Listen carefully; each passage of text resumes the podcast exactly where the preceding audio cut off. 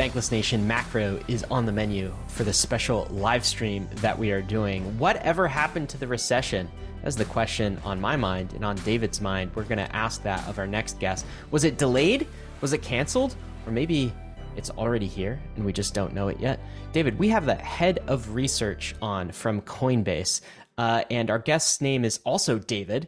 So mm-hmm. I am between two Davids yep. on today's episode. Introduce this feel? topic for us. Uh, I, I, don't know yet. I can't wait to experience the David effect. But why are we talking about macro and uh, who do we have on today? The uh, time for macro uh, for uh, like 2022 was the year of macro. Man, Ma- macro has you all that. flustered. Yeah, huh? it has me all flustered, right? And okay. the, it, it, for a while, it was the theme that we wanted to talk about. It's macro, macro, macro. The, the last time I think we talked about macro was the Silicon Valley banking crisis. I don't mm-hmm. even know if that's considered macro, but all of a sudden, macro seems to have been gone from the limelight. And so the question is like, why are things so quiet? Are things, are we in the all clear? Did we get the soft landing? Is that what this looks like? Or are things a little too quiet? Uh, mm. Why are things mm. quiet? Like there's many different things to talk about that are going on in the macro land. Uh, the state of inflation. Uh, why are equities so high? Uh, is what's the Fed going to do when they meet in a few weeks here at the end of this month? Uh, and what's to deal with the correlation between crypto and stocks. Uh, yield and dollar at all-time highs. Can we start to pattern match some of these things, and what can it tell us about Q4 2023 and 2024 and beyond? Yeah, I feel like this is uh things things are quiet, a little too quiet. I, mean, I feel like quiet. this is the part of the, the horror movie well, where everything is is quiet and you're just in the suspense. You're just waiting for the next shoe to drop. So maybe that's part of it. Uh, David, before we get in, though, we got a quick PSA, and this PSA is for ourselves. It's for This is all about becoming a bankless citizen. So mm-hmm. you are mm-hmm. listening to this episode of Bankless, which means you are an enjoyer of the podcast. At least we hope you are. You're you're not a um, just listening to this out of pure hate. Uh, there is the potential for you to become a bankless citizen. We don't often talk about this on the podcast, but there are a slew of tools that you unlock by becoming a bankless citizen. One of which is the premium feed, the citizen premium feed, we call it. This is a dedicated RSS feed with bonus episodes, and it's completely ad free as well. And you get mm-hmm. that uh, as a result of becoming a citizen. There's also some really cool features that we've added here lately, including the Token Hub, which is our bear bull neutral rating on our website for various tokens. Uh, we've just uh, rolled out an airdrop hunter, uh, is an opportunity to see which um, which airdrops. Uh, which potential quests you can go on and, and potential protocols you could test out for airdrop eligibility. And I think this is probably my favorite new feature. This is uh, bankless claimables. You put in your ETH addresses. Basically, it tells you what you can claim on chain. I, I didn't know this actually, but I've I just recently looked at this. I have apparently $103 in mm. one of my ETH addresses here that I can go claim. Better go so, claim it. Yeah. Uh, what else would you say about citizenship, David? What are the benefits of a bankless citizenship? Yeah, I bet uh, a lot of people are listening to this podcast on their podcast player. That premium RSS feed, the ad free RSS feed, also goes there. So Ryan's showing it on his screen, but uh, most people just listen to the ad free RSS feed natively in their podcast player. That is a link that you get only as a citizen. Uh, and just uh, all of these perks and, and things and the Bankless app that we've put together is really just meant to be the toolkit to help you live a bankless life, to help you navigate the world of crypto, uh, navigate away from the traps, uh, and just do it in a much easier way. So it's, it's supposed to be a much more fluid way to live in the world of crypto. I was muted there, but absolutely, yeah. And one of my favorite parts too is the uh, the bankless community that you get to to join when you mm-hmm. become mm-hmm. a citizen and and uh, meet everybody on Discord, participate mm-hmm. in our live events, all of these. I've things. got my own uh, my own channel inside of Discord. It's called Ask David Anything, where you are allowed to ask me anything. I anything? will answer them. Really? Anything? Anything? So that's yeah. a, that's a Anything's channel, on the menu. my friend. Yeah, I actually uh, prefer the non crypto questions. yeah, there's a there's a link in the show notes if you if you, if you guys want to check that out. Um, David, going to this episode, I have just one overarching question for you before we br- bring on David here and introduce him um, to the Bankless Nation, which is uh, why does macro matter? Hmm. So there there are many people in crypto who I know just don't pay attention to macro at all. They just that's a you know superfluous thing it's not uh, relevant to crypto markets. Would you make that argument, or you know, why are we even doing a show on macro in general? Like, we must think it's important. Why? Yeah, certainly. Well, what finance is is a big, gigantic mesh network of interconnected variables. Uh, and so crypto is a story of crypto growing up is becoming a relevant macro player.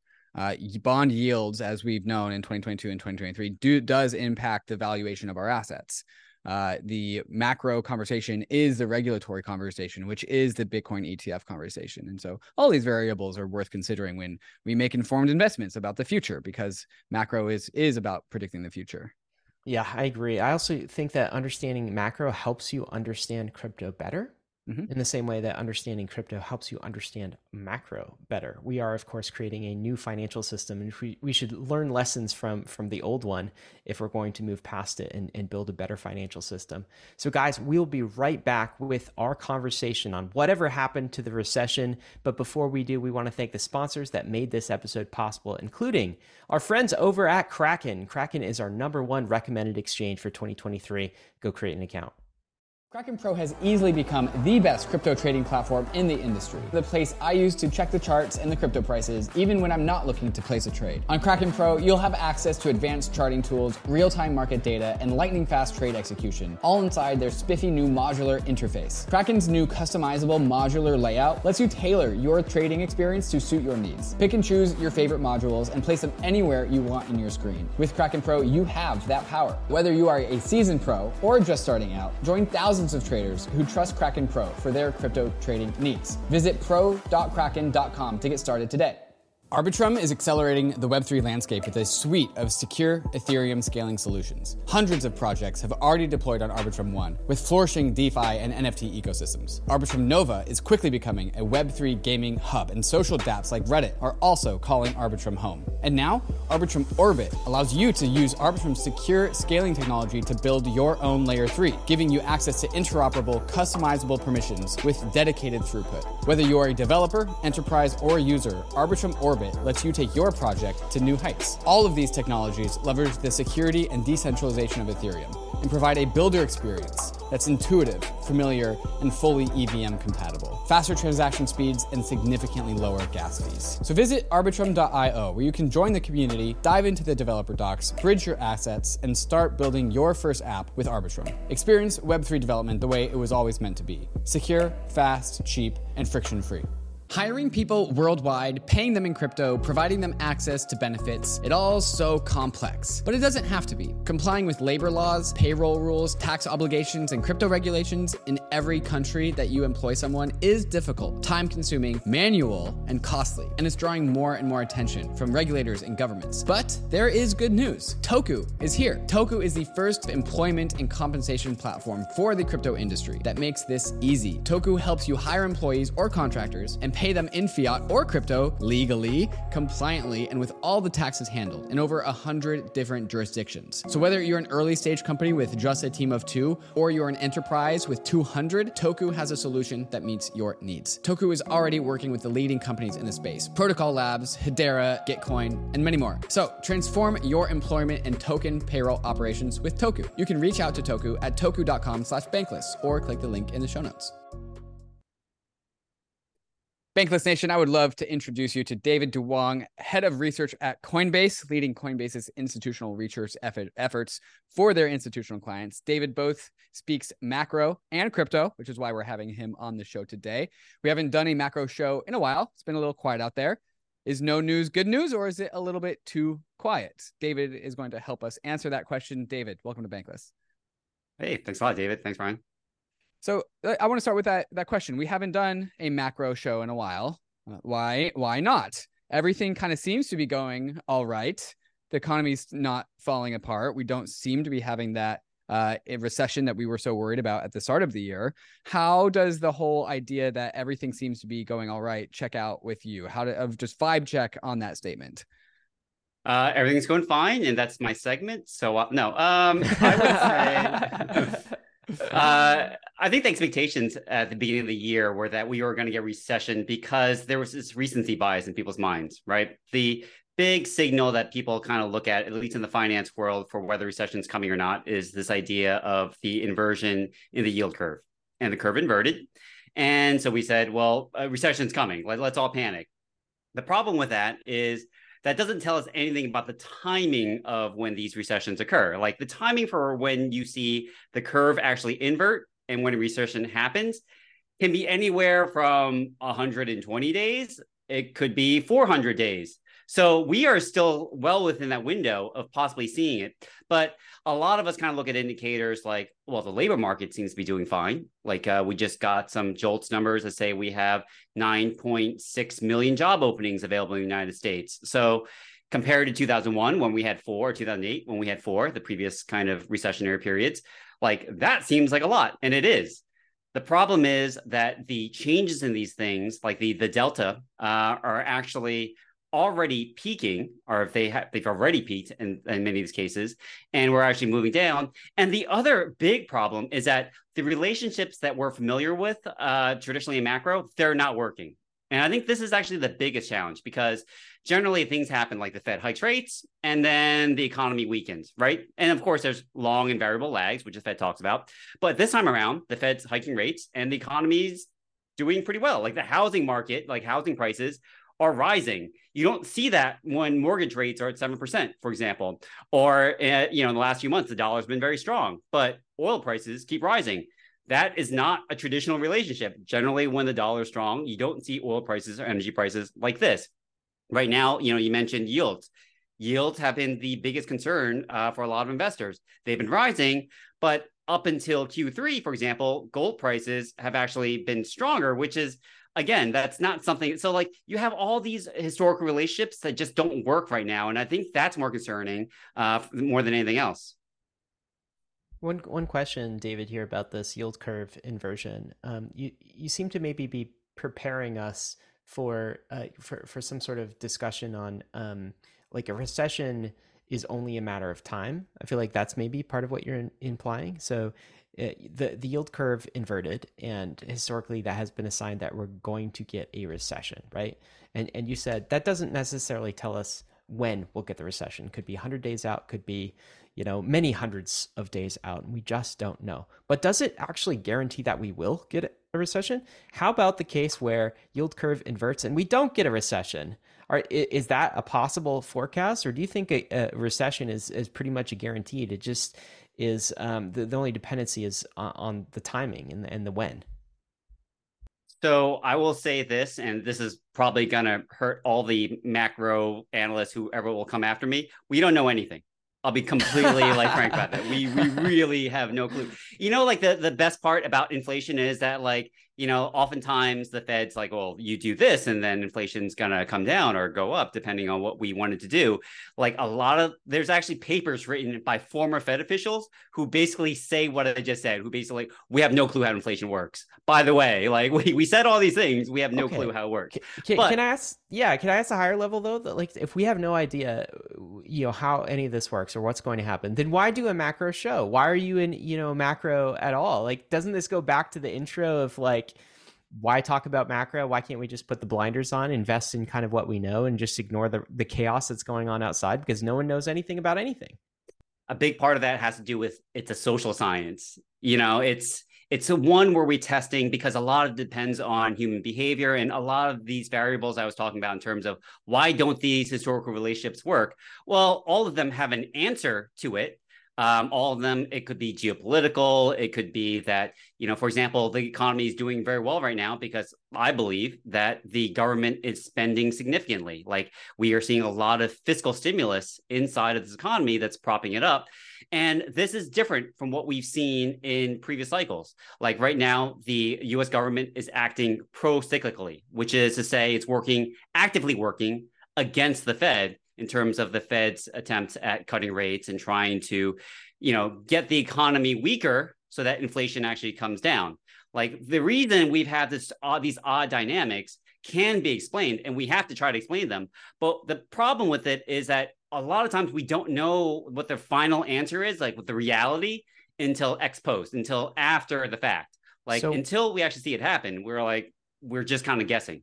So, David, we can't necessarily use history uh, in order to kind of uh, predict the future. But you are saying you are saying it is possible to kind of gather all of this data and look at what's going on and actually read the tea leaves and and and actually create some uh, predictions, a predictive model on what might happen next. That's right. You know, like I think that the you know, and this is I'm not an economist. Um, you know, I, am I've trained as an economist and I've had these things, but like I'm actually a strategist, which is a little bit mm. different because I generally use what I understand in terms of the economic variables and what's going on in the macroeconomic environment to kind of inform my decision making as far as investments are concerned. Um, but I will say that you know oftentimes what we kind of get with these kinds of variables like we have to understand like where does it where could it work out of sample? And where are the changes from what we're used to in history that is making this situation possibly different from all the others? That's that's kind of what we're always trying to analyze in order to kind of get a better understanding of what kind of trading environment are we in to trade crypto or any asset. I think the answer to, to Ryan's question is like why why do we do macro shows?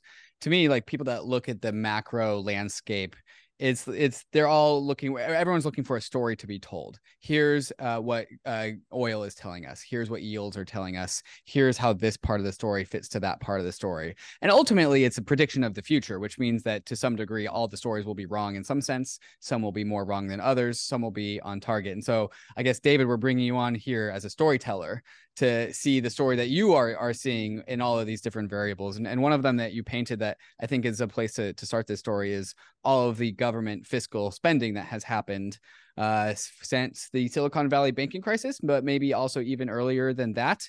Uh, if we accept that as the beginning of this story, can you walk us through through that story? Why is this an important part of the story of the economy? Yeah. So you know, and to your kind of point, I would say like the only guarantee we have at the end of all of these things is that half of us will be happy and half of us will not be happy. Like someone's going to get it right based on what I call, and some of some of us will not.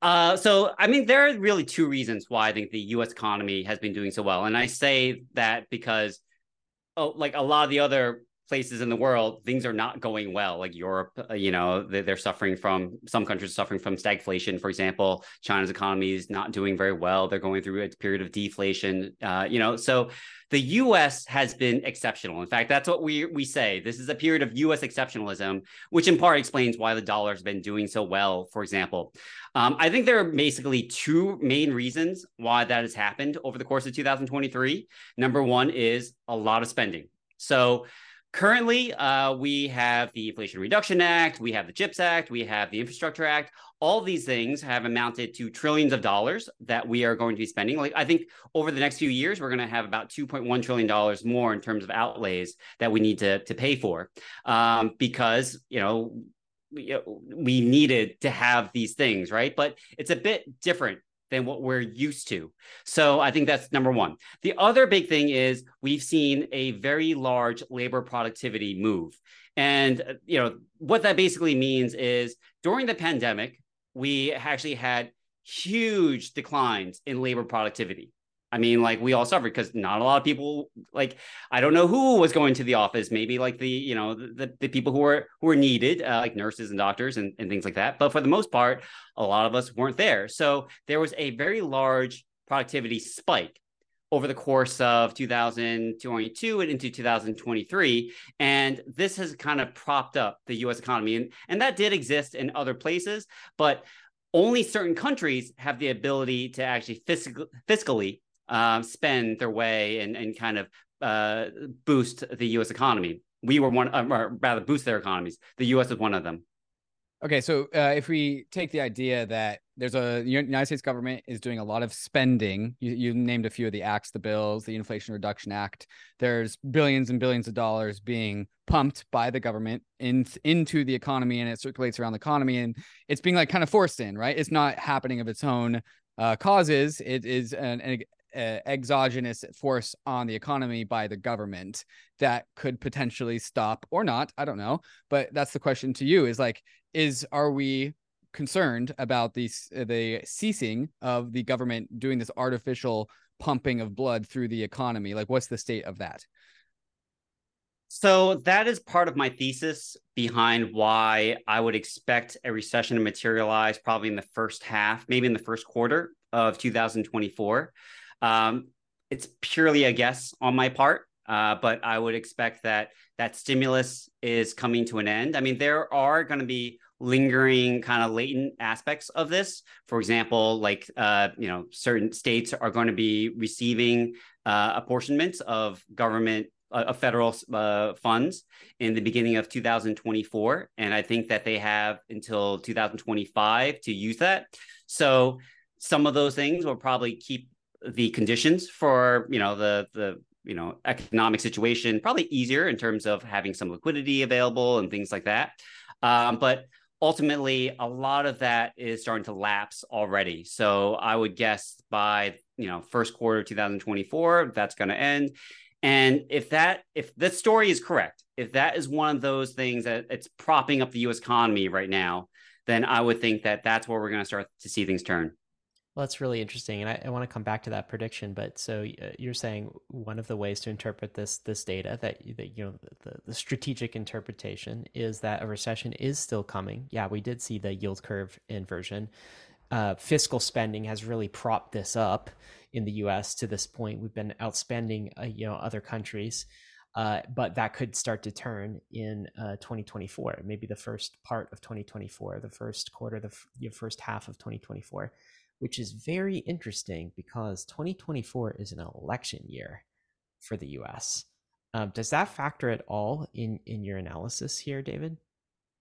Yeah, that's what's a bit unusual about this because typically you don't want to time, you know, if if all things being equal, you would love to have that spending during election year, right? And there's a lot of conspiracy theories about also how the central banks operate, and this isn't just in the U.S., of course. This this happens in in a lot of countries. I don't necessarily subscribe to those views in all cases.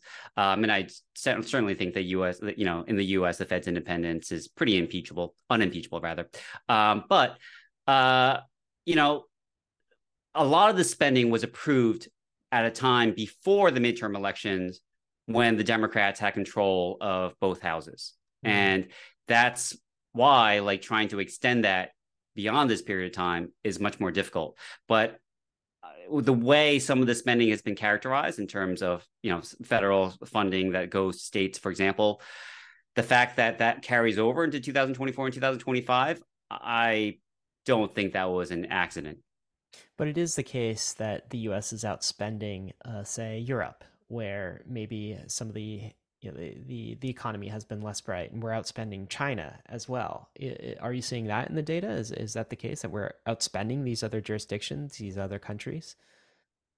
It's different for each place, you know, like Germany's going through a stagflation kind of environment right now, or at least I believe they are. You know, China has been unwilling to kind of provide the levels of stimulus that a lot of investors ha- would have liked them to, um, in part because they're kind of stuck because in the past, a lot of that spending has been around infrastructure, for example, and now they have a lot of ghost towns and other places. Like they've they've kind of already overspent, and their big problem right now is private debt, which has been redistributed among like kind of local governments and other places. So it's become a mix of public and private debt in some ways. Like their their their the problems kind of exist elsewhere.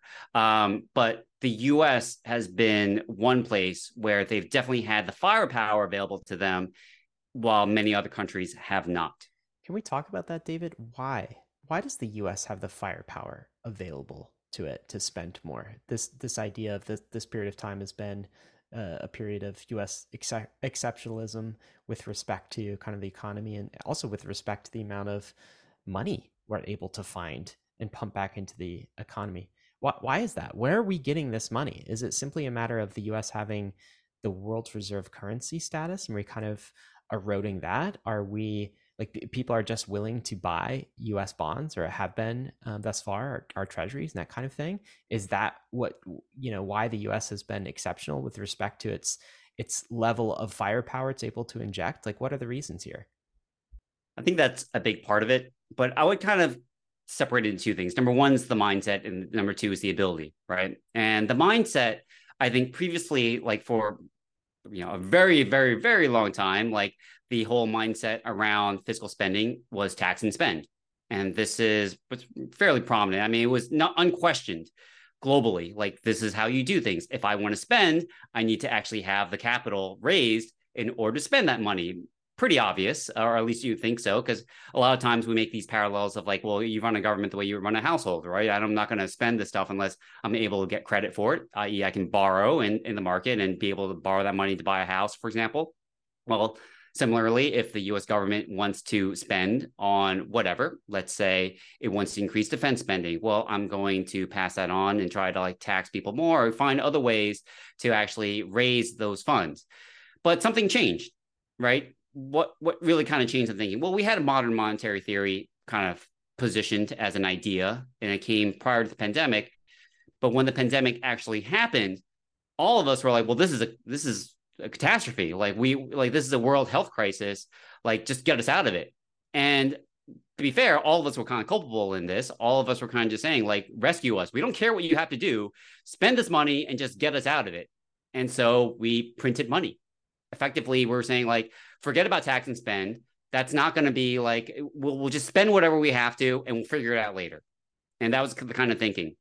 And part of what's embedded in that thought process, at least uh, in the US is that yes, we can issue like we you know we, we can issue whatever uh, bond that we need to kind of pay for this because we control the reserve currency of the world to some extent meaning we could print ourselves out of it if we need to. F- like functionally this is known as monetizing the debt in some way shape or form. Um, we are seeing the remnants of that happening right now and, and possibly like it, it may continue into the future because effectively we're saying if we need to you know get more money we will borrow more um, but i think we're creating problems for ourselves because while the us remains the reserve currency of the world and, and i'm not a conspiracy theorist I, I do believe that you know the de-dollarization story that a lot of people posit i think that it is not something that's going to just happen suddenly nor in the short it's term not binary no mm. it's, it's it is a process and it's going to be a you know it, it's probably going to happen sooner rather than later, but it's a decades long process. It is not a like within the next five years kind of process. Mm-hmm. Um, well, regardless of that, I think the you know the the U.S. government kind of perceives well we can issue this debt. The problem becomes who's going to be buying all this debt because right now U.S. Treasury bonds are used as collateral globally, and we need it. Like people people have the dollar in their reserves, central banks in other countries, primarily because, well, when they buy goods or move goods, the dollar often acts, acts as an intermediary within the balance of payments. Like you need the dollar somewhere in order to kind of pay for goods that you're either buying or selling or whatever, you know, like uh, often to, to, to buy, but you know, you need it for some purpose used inside of trade. Um, you don't want to just carry dollars, so you often carry treasuries because it's a yield bearing asset rather than just having dollars. So that's kind of where it, it, the function it plays in the world. And that's still the function it plays, even though I, I think uh, you know you're not seeing the dollar having as strong a place in countries' reserves. It's still very moderate. Like for the most part, people are carrying dollars there, but it's not going to last forever, and the world is changing. There's yield curve control that's being removed in Japan, for example. So Japanese buyers, who are the largest buyer of like treasury bonds in the world, um, you know, that's not going to be there like probably in the near future. For example, who's going to replace that? So there's a concern that they might need to be filled possibly with the Fed needing to step in and actually buy that again. Currently, we're in a period of quantitative tightening, but will we need to flip to quantitative easing probably fairly soon? The way I understand this is that like this the fact that the United States dollar is the global reserve currency produces this very large reservoir of power that uh, money printing can tap into, right? If everyone else is using our currency base, well, then that gives us more affordances to actually be able to, to do the fiscal interventions that we've seen in 2022 and 2023, like the ones that we, that we were talking about. I, I want to ask about like your perceived equilibrium that the economy would actually be in if it weren't for the fiscal intervention? Um like w- if you took out the variable of fiscal intervention like what would the economy be be looking like? Because over a year ago everyone was worried about the recession but then the recession never came and so like one percep- uh, perception might be is that well we just kick the can down the road using fiscal intervention but then another angle might be like, yeah, we did kick the can down the road. And we also kind of spread out the recession over a wider period of time, which is what you kind of call a soft landing. Where do you stand between these two things? We just, we just, the recession is going to be just as bad and we just kick the can down the road. And as soon as we stop fiscal intervention, we're going to be hit with the full weight of a recession. Or the kicking of the can down the road is the spreading out of the recession. And that's what you call a soft landing. So, had it not been for the fiscal stimulus that we got, I still think that we would have been in a fairly slow moving train because it takes time for a lot of what the Fed's doing to actually percolate into the the broader real economy, as they call it. Um, just take housing, for example. You know, like housing has done pretty well, all things considered. Whereas if you saw the 30 year mortgage rates were somewhere around seven to 8%, you would have said, well, things should have slowed to a crawl at this point. But there are other mitigating circumstances that have stopped that from happening, right? Because one thing is supply. Like 82% of homeowners, for example, have a uh, current mortgage, an existing mortgage that's somewhere below 5%.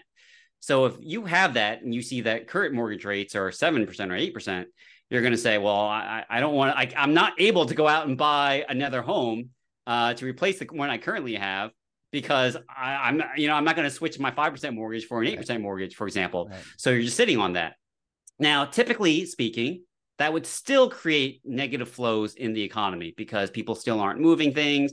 Demand, of course, has been constrained on that side, but then supply kind of gets strained, constrained. So that that's so far balancing it out. But real kind of money sloshing around the system doesn't, you know, it, it's not great. It's not a good feeling.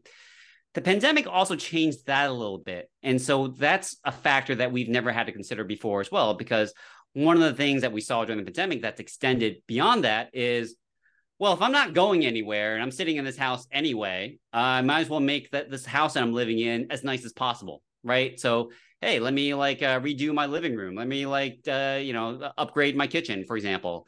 And so we are seeing spending on that side, which is kind of offset the inability for people to kind of buy and sell homes. So, you mm. know, like these things have definitely kind of eased things such that like higher rates hasn't necessarily impacted immediately.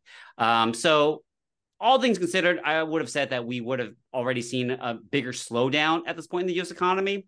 Um, but I wouldn't have expected us to necessarily be in a recession at this point. I want to drill into the rates conversation because that is more or less a focal point for the entire world, like the the rates of the bond market, the the treasury yields.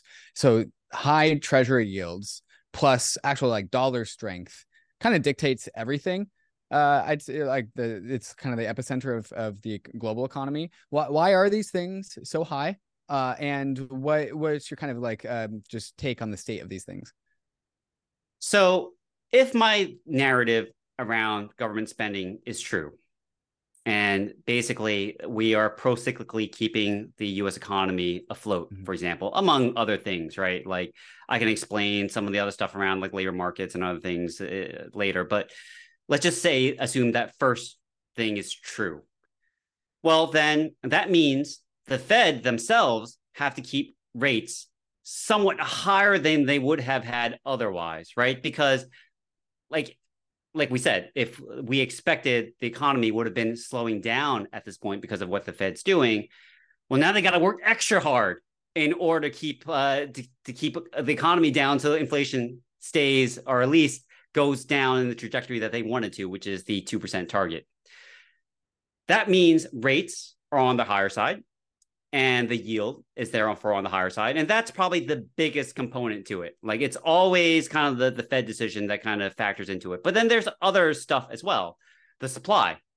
Supply is definitely a very big aspect of, well, if the government's borrowing more, typically in, in a normal situation, added supply doesn't necessarily negatively affect the yields too much. But in this case, we can see the trajectory already is going towards them borrowing more. Like, for example, they changed, like last quarter, they said they were originally going to have uh, something like $700 billion worth of of uh, bonds that they need to either roll over or issue in terms of new debt, and they borrowed a trillion dollars. So, I mean, these things are starting to really kind of eat at that as well.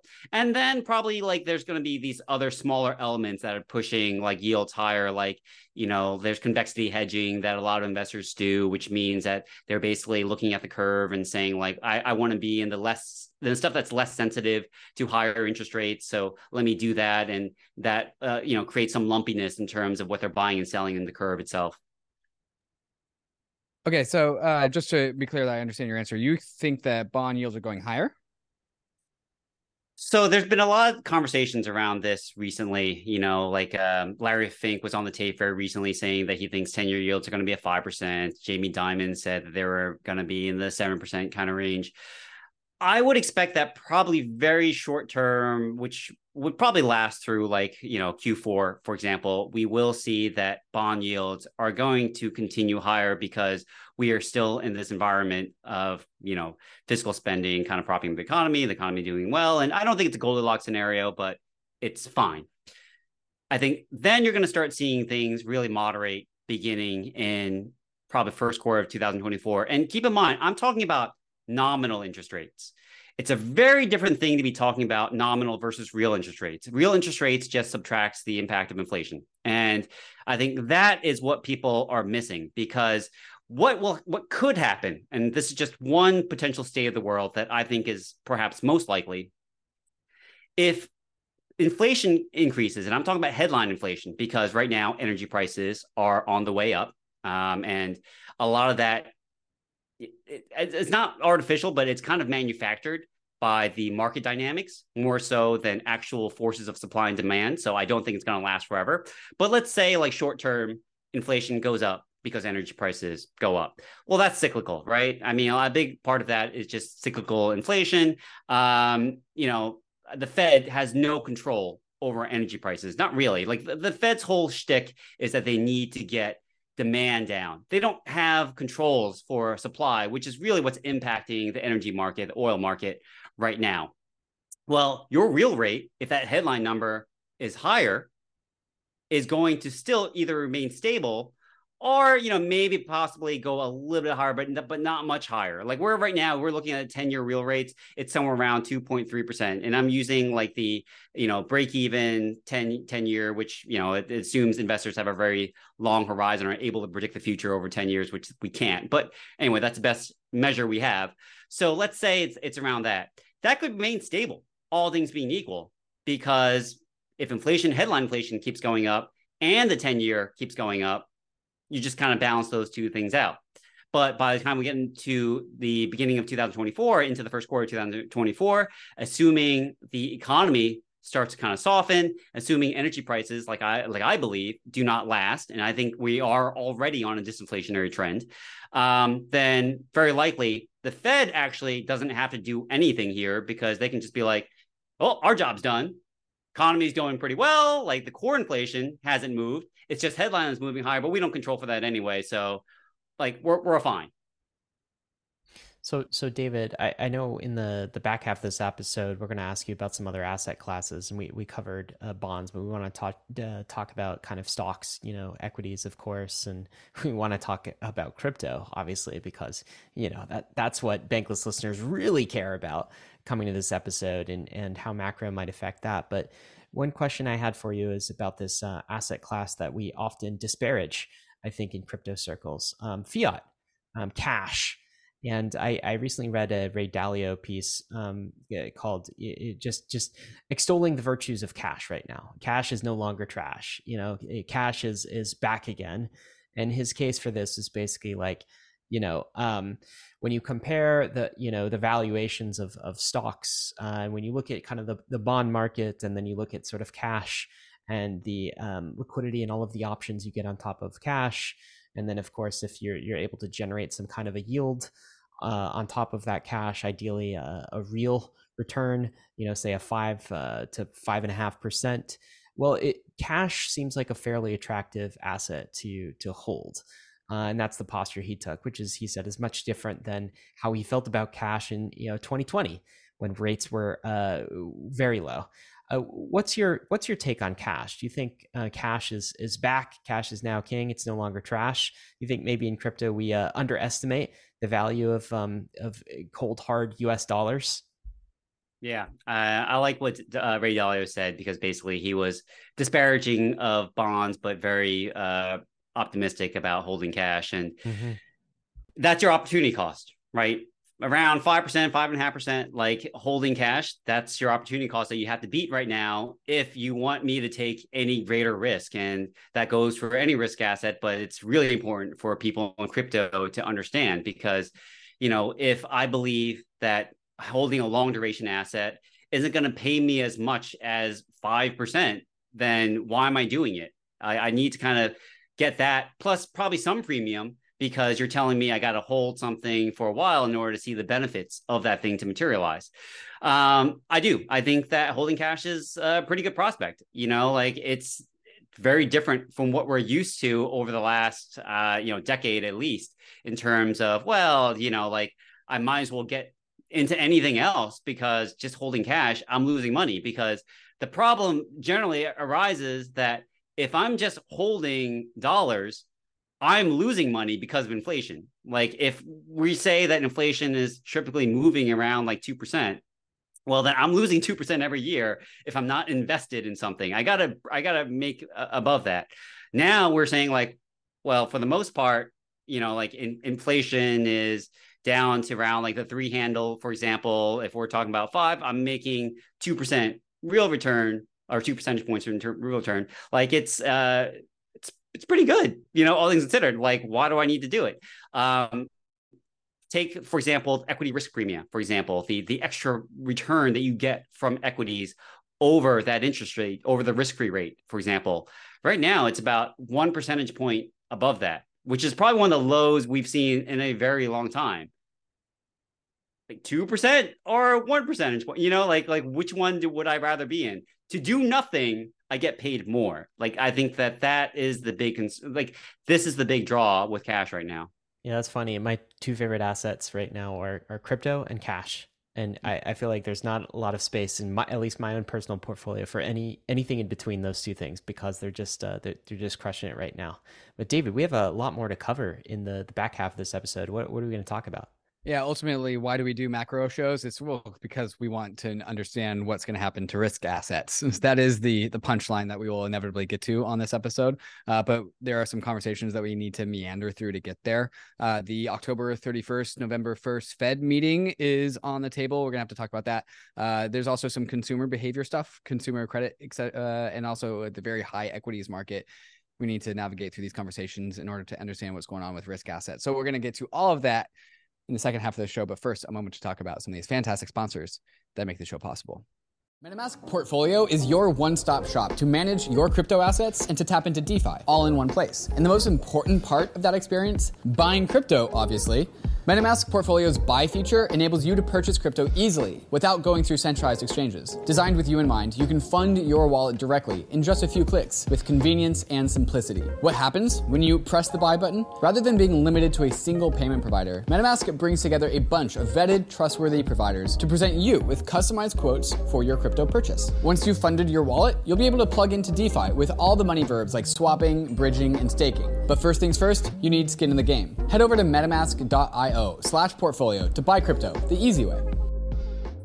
Celo is the mobile first, EVM compatible, carbon negative blockchain built for the real world. And now, something big is happening. Introducing the Celo Layer 2. It's a game changing proposal that's going to bring Celo's rapidly growing ecosystem home to Ethereum. Vitalik has shared his excitement for the Celo Layer 2 on the Celo forum, so has Ben Jones from Optimism. But why? The Celo Layer 2 will bring huge advantages like a decentralized sequencer, off chain data availability, and one block finality. What does all that mean? Rock solid security, a trustless bridge to Ethereum, and more real real world use cases for Ethereum without compromise. And real world adoption is happening. Active addresses on Celo have grown over 500% in the last six months. With the Celo Layer 2, gas fees will stay low and you can even pay for gas using ERC20 tokens. But Celo is a community governed protocol. This means that Celo needs you to weigh in and make your voice heard. Join the conversation in the Celo forum. Follow at Celo.org on Twitter and visit Celo.org to shape the future of Ethereum.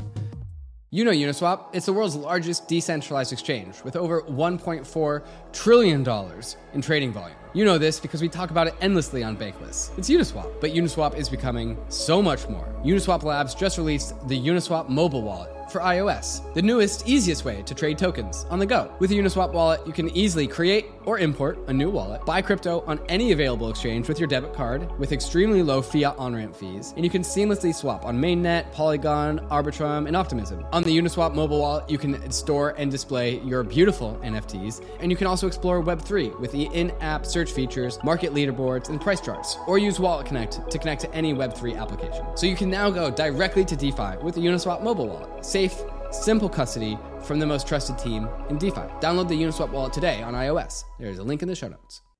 Bankless Nation, and we're back zeroing in on the ultimate punchline, which is what is going to happen to risk assets. But we still have a couple more points on this story to get through. I want to start, uh, David, the second half of the show with equities. Equities are very high. Uh, they have come down recently. I think they are 7% off of their recent highs, but their recent highs are almost their all time highs. I would sure love it if my crypto portfolio was 7% off of its all time highs. That would be nice. Uh, there's a disconnect there between the crypto markets and the equities markets. Um, so there's two questions here. Why are equities so high? And why is the correlation between crypto and equities so low? And what does that tell us? So right now, I think there are a lot of people who are worried about the equity markets more than uh, you know worried about it going weaker, uh, rather mm-hmm. than it continuing uh, its current strengthening mm-hmm. trend. Um, it's been doing well primarily because of growth right? Like US stocks, well, any stock really likes growth, but US equities in particular have done very well because if you look around the world and things haven't been doing so well, even other countries want to get access to our US stock market because they're like, well, that's one place where I'm actually getting some kind of attraction. And that kind of goes against the thesis I was saying earlier before the break about, well, if equity risk premium is so low and these things look expensive, why am I still in it? Um, mm. You're still in it because maybe you expect that that growth is going to actually materialize and higher activity above and uh, uh, beyond what you were expecting from the earnings of a particular uh, stock or a particular company, for example. But the challenge right now is well, we have this higher yield. And oftentimes, what really matters when we're trying to kind of look at uh, the performance of a stock is we look at the discount rate because you have to discount whatever you're you're looking at. Like if there's a dividend, for example, I discount it over the period of time over which is expected, and I bring it back to PV, like the present value, and then I say like, is that uh, sufficient for what I w- would like? Um, if that 10 year rate is going higher, does that mean that equity prices need to come down? And I think this is the big you know problem people are wrestling with right now because people are looking at the spike in the 10 year yield and saying well like this is very bad for equities and historically, we don't know whether that's true. Like it hasn't always happened that way, where just because tenure rates are higher, we've seen that you know uh, the equities necessarily needs to perform worse and by the way this is just also the last 17 years where we've seen rates not being somewhere in that range of 1% to 4% like before that, like rates, like the median kind of like uh, performance of rates, uh, 10 year was somewhere around like four to 8%. So, like, I think a lot of people are scared right now or nervous about rates creeping up 4.7%. Will it go to 5%? All this kind of, you know, like, but we, this, this, it's just the last 17 years where we haven't seen this since 2000, like, uh, seven or so like it's been it's been clear so i think that's something you got to keep in mind too that like it's this is a newer development but this has happened before in the world mm-hmm. the second part of your question was correlations well then why have correlations been so low and actually more recently i will say that on a risk adjusted basis crypto has outperformed equities. So hmm. we've seen this. This has only really been the last like two or three weeks or so. But like Bitcoin, ETH, those things are actually doing much better than the NASDAQ and stocks. And I'm talking, when I say risk adjusted, I mean that I look at it on a standard deviation basis, right? Like I look at it relative to where it's been over the last, like the average of the last, say, three months or so. And this is kind of where we're at. A big part of that has to do with idiosyncratic elements inside of crypto. Like earlier this year, for example, you guys mentioned at the top of the hour the banking crisis. Well, Bitcoin did very well for various reasons during that period of time. Um, obviously existed as an alternative to the traditional financial system, but also a lot of those guys that were in Silicon Valley Bank, for example, as depositors, happened to be in tech and were very amenable to buying something like Bitcoin for example. So that was a big factor. Later on in June, we got the applications for uh, Bitcoin spot ETFs. Um, so that's been a big factor, and that's helped put a floor uh, under the performance of Bitcoin in particular. Um, as a result, you know, like you aren't seeing that anyone who wants to sell their Bitcoin because even though liquidity has been fairly poor, and that's not just in you know crypto, that's also been true in TradFi as well. Well, how many people do you see saying, man, like uh, I, really need to sell my Bitcoin right now because I, I think that the stock market's weakening? Not many, because all of us are probably kind of looking at the same thing and saying, if there is a you know ETF spot Bitcoin ETF uh, that gets approved, well, like you know, Bitcoin could do multiples higher than than where it currently is.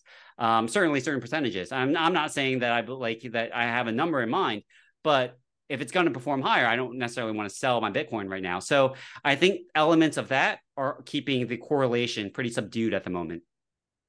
Okay, so the the idea that crypto prices have just like lost in comparison to equity prices, you are kind of saying, well, that's been true up until recently, and now there is a case to be made for that inverting. Is that true? It, eh, well, insofar as the relationship, I think that this is the challenge because the correlation's low. People are assumed that that means there's no directional impact. That means mm. that like it's the magnitude of the impact as well as the direction that really matters. Mm. Directionally speaking, crypto still does tend to follow like stocks to some extent. It hasn't always through the course of this year. Like certainly there's meaningful kind of change between what we saw in 2022 when the correlation was at like upwards of 70 to 80 percent compared to where we are now which is you know coefficient of around 20 um, well you know that does suggest that there are periods where it's not even moving in tandem but doesn't need to reverse necessarily it could still kind of move directionally the mm-hmm. same and i think that could be true particularly uh, once we see the fed pivot and move to an uh, you know an easy monetary uh, view, and and mm-hmm. that will happen. And I think that could be beneficial for both crypto and stocks. Um, but I think we have seen that crypto prices have been so washed out as well. It just doesn't really take a lot to actually move sure. prices higher from here kind of hopping around here just to get some loose ends out of the way. Uh, student loans have started uh, payments again. This is a new thing as of just I think like last week or the week before. Um, so like for for the first time since COVID, since student loan payments were paused during COVID due to COVID, uh, students have started to have to pay uh, the pay their debts, pay the interest on their debts. Uh, how will this impact the economy? Yeah, I mean, already we are seeing that like defaults are rising loan delinquencies are rising. Um, and I think student loan repayments are just another aspect of that. I think in and of itself, it probably wouldn't have been like a hugely negative detriment to the economy, but in conjunction with everything else that we're seeing, I think that it's pretty meaningful. And, you know, that kind of goes back to what we were saying before about mortgage rates and housing and just credit in general. I think that the situation has so far been able to be okay for the most part. You know, like for example, if you roll back to March, a lot of us were looking at the regional banks and saying, "Oh, the, oh crap, these guys are all sitting on like commercial real estate loans and other things. Like that portfolio could be problematic." It's still problematic. Nothing has changed about it. It's just that we've been able to kind of ignore it because we put a band-aid on the situation. Now that band-aid is starting to come off. And I think that all these things, like in conjunction with with the whole like situation, like in, in of the credit situation uh, at writ large, I think that's where we could see a problem for the banks materializing. Like we aren't done with that situation yet. I think that there's still another leg of this. We just have taken a pause on this. So does this uh, maybe student loans starting up again maybe contribute to your recession case in uh, you know the early 2024? Yeah. Yeah, I, I, definitely think that this factors into what I'm seeing with the Fed, what I'm seeing in with the U.S. economy, for example. Uh, you know, I think that come November, the Fed is very unlikely to move because we will at that point have seen the, like, the completion of like the writer's strike in Hollywood, the United Auto Workers strike. You have student loan repayments. I mean, all these things are factoring into Q3, and they had just revised their estimates for GDP growth higher. So I think these these uh, factors are going to undercut that view. And, you know, keep in mind too that like their whole approach, and I think a lot of people like the, the pushback I, I get, uh, you know, because I don't have the consensus view. I think um, a lot of people kind of push back and say like, well, "Are we doing okay though?" Like I said, like yeah, when you say is, is consensus view that we actually have achieved a soft landing, that recession is probably not going to happen. Would you say that's the consensus view right now? The consensus view is definitely that we haven't achieved it, not past tense, but we will achieve. That is the expectation right now. The expectation is that come Q4, like the Fed will have done everything in its power to basically land this plane safely, which is to say it's slowed the economy enough to keep inflation down, but it has averted a recession. That would be like their definition of what a soft landing kind of looks like. And a lot of people believe we are, in fact, in that Goldilocks scenario. And they point to a lot of things. Housing's okay, labor market's okay. Except that when you kind of dig into the data, like, and you go on a micro level, piece by piece, it doesn't really look that great. You kind of brought up the stuff already with the student loan repayments, for example, labor market data. Like, people aren't getting paid what they were getting paid six months ago. You know, you see new entrants to the market. You know, like there were headlines from Walmart, even on the on the white collar side of like people coming into like Goldman Sachs or whoever. Like those jobs, like for new entrants into those those companies, they're not getting paid what they were getting paid a year ago, and that's a big part because even though we are seeing that number tick up slightly in terms of the job openings, like the quits rate has actually stabilized. And that suggests that people have far less ability to negotiate the salary they want. Hmm. Like under being underpaid, being like, you know, like underemployment is very different from unemployment. And that is still a, a problem that actually is rising in the US. So we might still have a lot of unemployment. So that that's why you, David, have the the non-consensus view right now of hey, this this landing is going to be a lot bumpier than we thought, and they'll probably we'll start to feel the bumps in uh, Q1 of next year in the form of a, a recession. Uh, so l- let me ask you. Let's walk through your concept all the way to conclusion. Okay, so let's say we get uh, some form of a recession in the first half of of 2024. Um, okay, what does this mean? So what does this mean for? Uh, well, first of all, how deep of a recession are we talking about, and and how long? Uh, and then also, what would this mean for Fed rates in this in this scenario? Yeah. So I would say quarter to quarter to quarter this is kind of broadly where like uh this is broadly how I'm thinking about things and I have higher conviction you know in what I expect for Q4 versus like first quarter 2024 and, first, and second quarter of 2024 makes sense, right? Like the farther the future kind of goes out, the less uh, of a crystal ball I have, and I don't think I have a great crystal ball in the first place. But like I do think that probably um, I'm very constructive for Q4, and I still think that's going to materialize. And I think stock like crypto and maybe stocks, but mainly crypto is going to do well in the back half of Q4. But the first quarter is very, very murky for next year because I think that's the point at which we're actually going to see these things really hit right? Um, whether it's going to be like temporary or not, the energy prices are still going to be a constraint on just spending on in the manufacturing side. And, you know, like we're all going to be moving further and further away from all the production that people just kind of put in place because, you know, those fiscal stimuluses that I was kind of talking about, well, a big part of that had to do with if I was a manufacturer right now, for example, I was getting subsidized by the U.S. government. Like, you know, like maybe they were they let's say they were going to give me like a, a million bucks. They they'd say, hey, put in two million dollars of your own money and we'll talk. And that's what they did. And then like we had this support coming from manufacturing. Well, that's all going to end, and that ends in the first quarter, for example. We'll get some residual spending, like I was kind of talking about, but it's not in my mind going to be a good quarter. But then I think the second quarter of 2024, it becomes a little bit more clear again and it's still uncertain. I think that it's still kind of hard to predict, but my guess is the Fed will probably need to start cutting rates or at least move themselves on the path of cutting rates probably by May or June of next year. Because the economy won't be looking so hot, because it'll feel very much more like we're headed towards a recession or are in a recession already. Yes? Yes. I mean, there's two things. Number one, of course, like the main objective of the Fed is to target inflation. So mm. all of this like is uh, irrelevant insofar as it gets inflation down. Um, but also, you know, it cares about full employment and there's also other concerns. And this is where kind of the fiscal situation becomes difficult to kind of get a handle on because a lot of uh, there, there's a lot of uh, theory that goes into, well, if the government spending more, inflation kind of goes in more, which is, of course, why rates are higher and why the Fed needs to maintain a hawkish tone. But once that kind of comes off, you allow for that to happen. But what if things were already disinflationary? Like one thing that I think people don't realize is like you know, and I'm not trying to be a crackpot about this. You can actually look at the data. Like San Francisco Fed actually published data that looks at the breakdown between cyclical inflation and acyclical inflation. and cyclical inflation is aligned with the business cycle. Acyclical inflation is everything else. Acyclical inflation peaked back in January of 2022.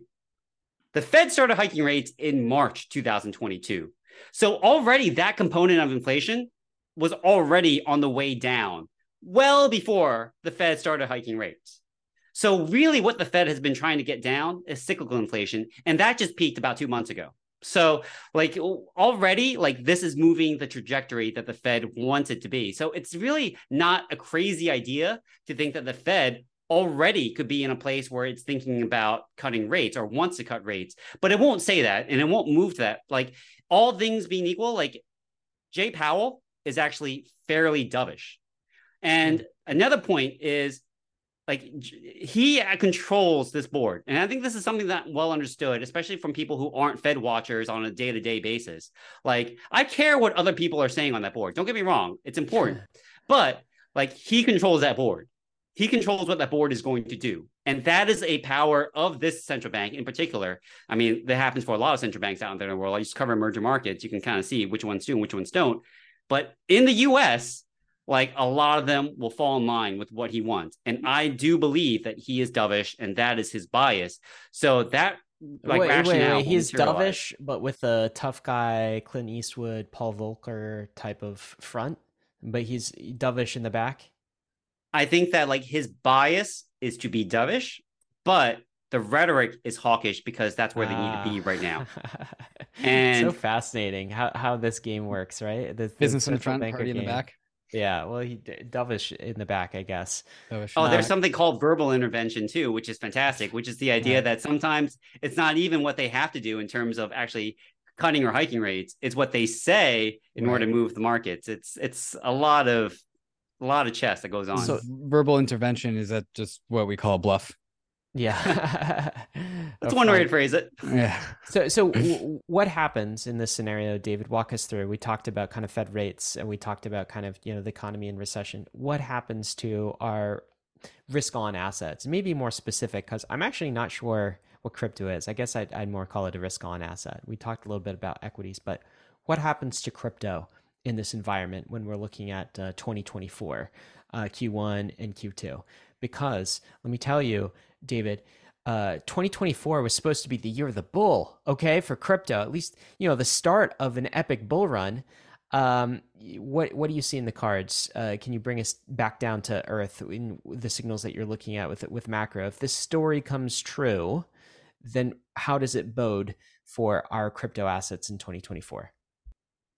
Yeah, one thing I didn't really address was the timeline in terms of how long the stuff will last and how deep it's going to be. And the truth is, I, I don't know. I don't think anyone really does. You know, like my best guess would be that it's going to be a mild recession that's not going to last too long. Um, and if that's going to be the case, and we start seeing the Fed cut rates, then actually that could still be a fairly like uh, decent time for crypto in particular. You know, I think that we could still see that uh, you know, assuming that the regulatory situation kind of manifests in a way that's amenable to this, uh, you know, like the crypto could actually still do fairly well. I think that some of those things are going to be put into Q4. For example, you know, expectations surrounding uh, a Bitcoin spot ETF, for example, or the things surrounding the halving for Bitcoin. Um, perhaps, but maybe not inclusive of what's going on with the Dencun fork. But like, I think that those things will probably be placed better for a lot of people into like November or December of this year rather than being played in the first quarter of next year, for example. So next year, I think will still be a fairly volatile period, which is to say, like probably uncertain. Like I really don't know. Like I think like for me, like first quarter 2024 is still very much a black box, but I think we'll come out of it into a better, more constructive world in the second quarter of next year.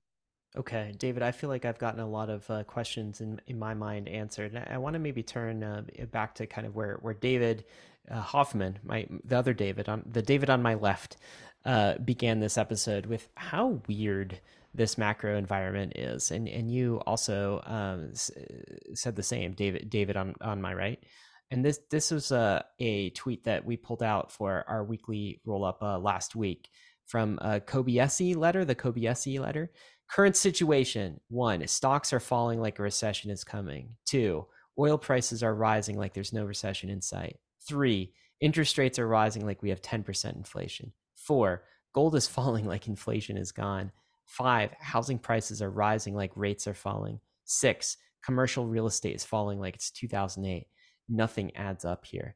And I think, David, I want to make sure I understood you as we kind of um, close out this episode. I think your theory of everything is the reason why all of this stuff is weird is we have had some pretty unprecedented circumstances on the back of COVID, particularly with respect to the US anyway, fiscal stimulus.